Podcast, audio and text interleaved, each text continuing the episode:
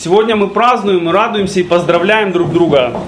И свидетельствуем о том, что Христос воскрес. Это самое большое свидетельство церкви для мира. Но также это свидетельство церкви для церкви. Потому что, как ни странно, церковь Христова часто ведет себя так, как будто Христос не воскрес, как будто Он умер и остался там, в земле, в гробе, в пещере. И мы надеемся на что-то свое, мы надеемся на традиции, мы надеемся на обряды, мы думаем, что если сделать все правильно, то будет правильный результат. Сегодня утром, идя сюда, я видел по пути много людей с разными корзинами. Я знаю, ну, откуда они. И это хороший обычай, и корзины красивые, и смысл вроде бы правильный. Но вы знаете, что меня печалит, что после того, как люди с корзинами приходят из церкви, и в этих корзинах что-то, что а, священник осветил, то эти корзины в лучшем случае ставятся где-то для красоты, и уже на следующий день человек забывает смысл произошедшего. И тогда, если мы забываем смысл нашей веры, тогда все, что мы делаем вокруг нашей веры, уже не имеет смысла. Как бы жестко это не звучало, но религиозный карнавал не работает. Неважно какой, протестантский, католический, православный, просто духовный, не работает. Наша вера это не просто набор каких-то действий, традиций или ритуалов. Это нужно очень четко понимать. Наша вера это не просто знание какое-то, которое нам доступно и недоступно тем, кто вне церкви. Христианство это прежде всего отношение с живым Богом. Богом, который знает тебя, Богом, который слышит тебя и который ведет тебя. У Бога есть замысел для нашей жизни, для жизни каждого из нас. У Бога есть замысел для Его церкви. И если мы доверимся Христу, то Его замысел превзойдет все наши самые смелые мечтания и даже самые наши дерзкие ожидания. Потому что Бог гораздо больше, чем мы можем себе представить, подумать или как-то описать. И если мы о чем-то мечтаем, и если мы во Христе спасены, то наши мечтания, они умножаются Богом во много, во много крат. И мы можем мечтать о чем-то малом, но у Бога замысел для каждого из нас куда больше наших мечтаний. И желание Божьего сердца, как мы видим в Писании, заключается в том, чтобы через его людей, то есть через церковь, через избранный народ, через тех, которые во Христе спаслись и перестали быть Божьими противниками и стали Божьими детьми. Вот через этих людей Бог хочет спасать погибающих. И когда люди останавливаются просто на традиции, даже не вникая, откуда она взялась, это, конечно, очень печально. Многие приходящие в церковь не понимают, что там нужно делать.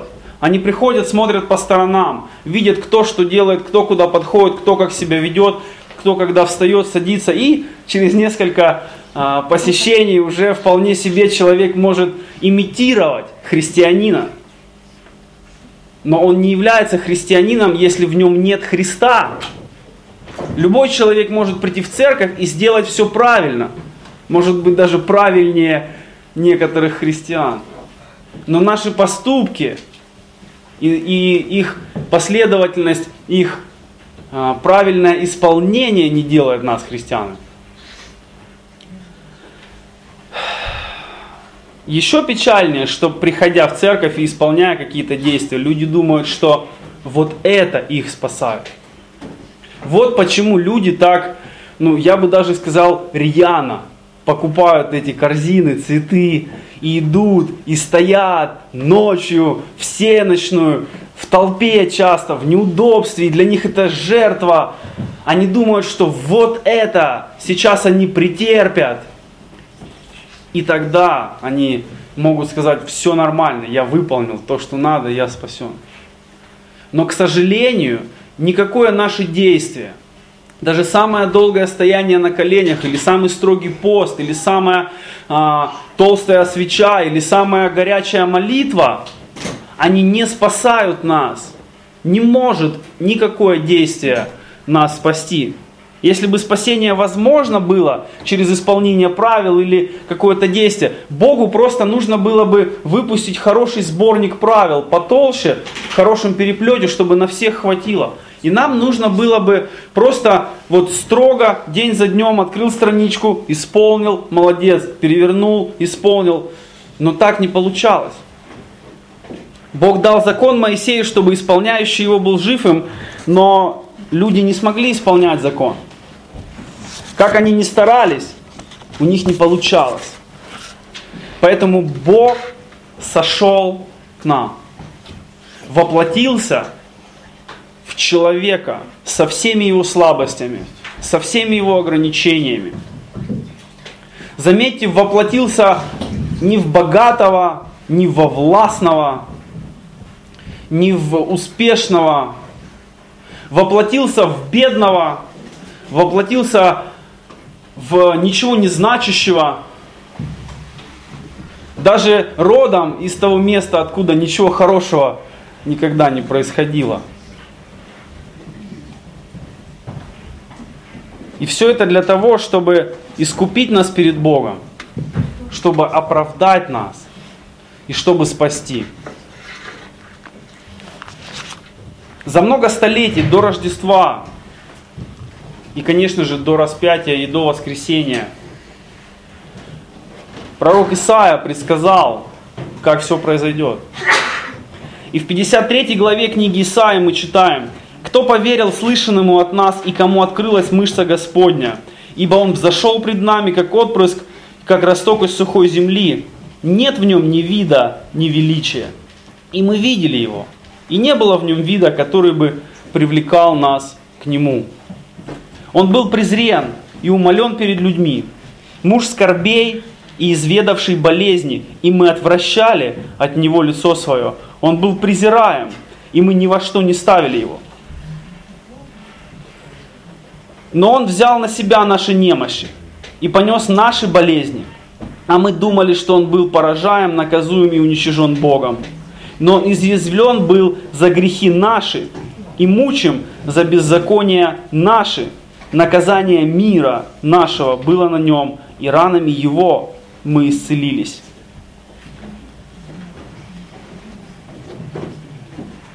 Когда что-то происходит не так, как нам хотелось бы, мы пытаемся найти этому оправдание. И очень часто мы убираем себя. Мы не думаем, что мы можем являться причиной чего-то серьезного. Мы с вами часто думаем о себе как слишком маленькие люди. Что мы можем, что мы значим. У нас ни связей, ни богатства, ни каких-то родственных отношений, ни золота, ни влияния. И когда что-то происходит, мы уверены, что это уж точно не из-за меня. В лучшем случае я нужен двум, трем, может быть, десяти людям, которых я называю родственниками. Может быть, еще у меня есть несколько друзей, но вообще я не очень кому-то нужен. Я не настолько значим. И человеку сложно представить, что Бог из-за него сошел. И когда мы говорим, что Бог умер за грехи всех, очень часто это делает смерть Христа обезличенной. Но Бог умер за грехи всех, но также мы можем сказать, Он умер за грех каждого.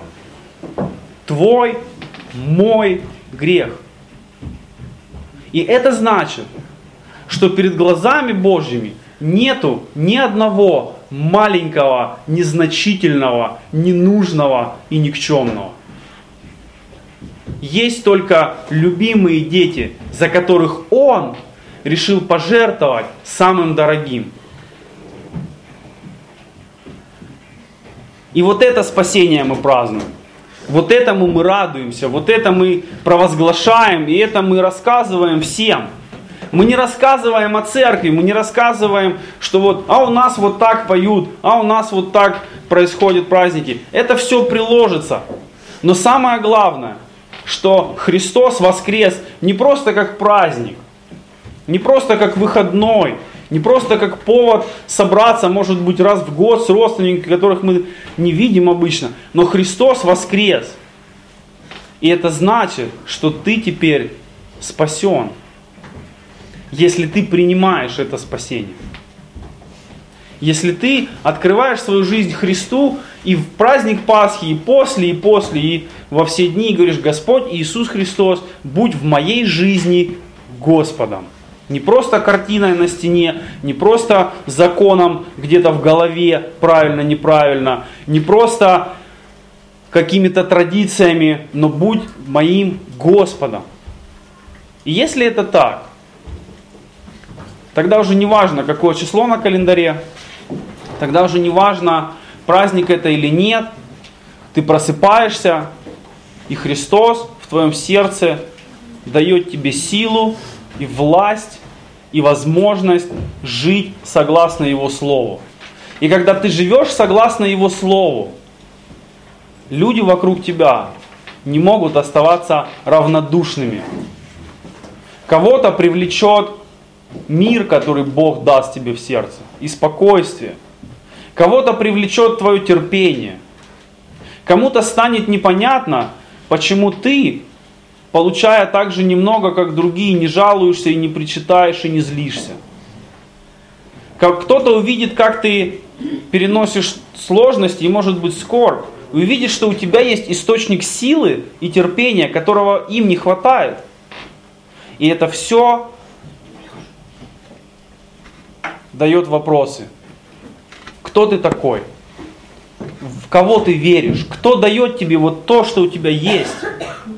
Кто дает тебе возможность быть таким, как ты есть? И тогда мы можем сказать, это не я. Я был погибающим. Потому что мы читаем в Евангелии, что Иисус пришел взыскать и спасти не богатых, неудобных, нечистых, некрасивых, неприятных, немилых, погибшие. Взыскать и спасти погибшее, это значит худшее. И это мы. Как бы мы хорошо о себе не думали, как бы мы себя не разрисовывали, как бы мы ну, не настраивали себя. Мы погибшие без Христа. Если внутри нас нет Духа Господнего, то все остальное уже не важно. Если жизни нет, то как не рисуй красиво, как не одевай модно, труп он труп и есть. И без Христа, без жизни от Святого Духа мы тоже мало чем отличаемся от безжизненного тела. Да, у нас есть физические какие-то функции, мы их исполняем, у нас есть остатки чувств, у нас есть какие-то, э, ну, интеллект, конечно же, у нас есть, мы думаем, мы размышляем, но это все очень, очень среднее, очень обрезано. Потому что когда Христос возрождает нас, именно поэтому а, этот ну, момент и называется возрождение к новой жизни. Мы возрождаемся, и наши эмоции обретают полноту во Христе. Наш разум может быть развит гораздо больше во Христе. Не нужно думать, что если человек христианин, он перестает думать, перестает чувствовать, и только все, что ему скажут, тут в это он верит, не задумываясь. Наоборот, кто человеку дал мозг? Господь, Он нас такими сотворил, чтобы мы развивались, чтобы мы познавали мир, чтобы мы становились лучше, чтобы мы этот мир делали лучше – и если у человека нет причины для этого, тогда все, что, на что он может потратить свой потенциал и свой интеллект, это на то, чтобы сделать лучше себе. И при этом ему не важно, как вокруг. Главное, чтобы мне было хорошо и забор повыше. Но если внутри есть Господь, тогда Он дает понимание и направление жизни. Не просто себе, но возникает понимание, что я с кем-то связан. У тела Христова взаимоскрепляющие связи, которые а, мое влияние переносят дальше, и я в то же самое время подвержен чему-то влиянию. И если мы влияем друг на друга к добру, к радости, к утешению, то нам всем становится лучше. Поэтому нам нужно быть исполнителями заповеди, но в то же время нам нужно быть носителями жизни Христовой. Без этого исполнить заповедь невозможно. Вот почему улыбка некоторых христиан порой напоминает оскал. Потому что от натуги это все. Потому что человек сам тужится исполнить заповедь, у него не получается. И он уже не улыбается. Когда Господь внутри, тогда тебя это не напрягает. Тогда служение не напрягает, тогда люди не напрягают. Тогда ты делаешь просто, ты живешь. И даже если ты ошибаешься, ты исправляешь ошибки, и ты радуешься даже ошибкам, потому что вот есть урок, есть момент, который можно исправить, и здесь я стал еще лучше, слава Богу. Но когда нет радости, тогда все раздражает. Кому-то хорошо, тебе плохо. Кому-то плохо, тебе плохо. Тебе плохо и опять плохо. И, и что бы ни случилось, все время плохо. Жарко плохо, холодно плохо, дождь плохо, снег еще хуже. День рождения плохо, надо гостей собрать, надо их чем-то кормить. Там пригласили на день рождения плохо, надо подарок искать. Все плохо. У людей без Христа жизнь весьма такая печальная, потому что они, они все время сосредоточены на минусе, они видят проблемы, они видят сложности. Потому что им кажется, что они сами. Никто обо мне не позаботится, никому и не нужен, поэтому если не я, то кто? Вот я должен сам о себе подумать. И печально то, что потом внутри появляется страх, что если я уже там в 30 лет, в 40 лет, в 50 лет никому не нужен, а что будет когда-нибудь, в 70 лет? Кто будет рядом? Кто принесет мне что-то, в чем я буду нуждаться? И это очень все сложно. Потому что чем старше люди становятся, тем а, серьезнее они задумываются о каких-то таких моментах. Но даже не старые люди, с нами со всеми может что-то случиться, и мы можем попасть в больницу. И вот когда мы попадаем в больницу, вот тут-то мы узнаем количество друзей. И это число очень сильно отличается от там, номера в социальных сетях часто. Когда нам плохо, когда мы на мели, когда у нас ноль в кармане, вот тогда мы понимаем, кто тебе кто. И очень часто это понимание нас не радует. Но во Христе ты никогда не один, ты никогда не оставлен, ты никогда не брошен, даже если вокруг тебя никого нет. Бог с тобой рядом. Христос воскрес для нашего оправдания, чтобы мы могли быть с Господом и праздновать это уже здесь, заранее. Нам не надо дожидаться, нам не надо дотерпеть какие-то годы, которые нам остались, и потом радоваться с Господом. Мы можем радоваться уже здесь. Потому что наша радость не зависит от окружения, не зависит от финансов, не зависит от настроения, даже от правительства она не зависит. Наша радость во Христе, а Христос не зависит ни от чего. И мы имеем, как Павел сказал, что нынче мы смотрим как бы через тусклое стекло, гадательно. Мы не можем сказать, как там на самом деле будет, но какие-то отблески Божьей славы мы видим. И отблески Божьей славы больше всего мы видим через немощных людей, которые, доверяя Христу, делают то, что без Христа никогда бы не смогли. Отблески Божьей славы, когда мы видим, как человек, казалось бы, не имеющий поводов радоваться, радуется.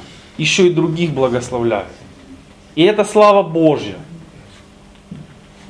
Отблески Божьей славы мы видим, когда люди вместо того, чтобы там, отказываться от детей, они их усыновляют и воспитывают. Это отблески Божьей славы, потому что Бог дает в сердце такое желание. Отблески Божьей славы можно видеть, когда люди вместо каких-то разводов и расставаний, они наоборот остаются вместе, и они, может быть, сжав зубы, но они восстанавливают отношения. И это тоже отблеск Божьей славы. И это драгоценно. Это драгоценно в глазах Божьих. Потому что когда мы следуем заповеди, то все наши затраты, все наши вложения, эмоциональные, материальные, какие угодно, они окупятся во много, во много раз. Христос даровал заповедь своим ученикам. Идите и научите все народы. И мы не можем отвертеться от этой заповеди, мы не можем э, сделать вид, что мы ни при чем. Но прежде чем как собираться на какую-то дальнюю миссию, паковать чемоданы, оглянитесь вокруг. Для большинства из вас миссия начинается за вашей дверью. А может быть даже внутри вашей квартиры. Может быть ваше миссионерское поле – это ваша семья, это ваши соседи, это знакомые и те, кто непосредственно с вами соприкасается. Есть, конечно, люди, которых Господь призывает через три моря куда-нибудь поехать. Но это не значит, что всем остальным нечего делать. И сегодня очень хороший такой миссионерский момент. Сегодня люди даже э, не совсем понимающие о Христе, они все равно в церкви были или по телевизору смотрели. И в конце концов, если вы скажете им Христос воскрес, они как пароль вам ответ в любом случае скажут. И вот тут вы можете задать какие-то вопросы. И тут или вы можете поделиться словом, которое вы слышали, или вы можете прочитать с ним несколько стихов, чтобы это было благословением для них, и может быть это сподвигнет их задавать дальше вопросы. Поэтому ваше служение – это люди рядом с вами. Через, через вас Бог будет менять их. Через них Бог будет менять кого-то еще. И таким образом Царство Божье прирастает. По одному человеку за раз. Пусть Господь благословит вас. Радуйтесь в нем не только в пасхальное воскресенье, а каждый день. Благословляйте людей, которых вы знаете, которых вы не знаете. Молитесь за них. И ищите прежде всего Царство Божие. И все остальное вам приложится. Аминь.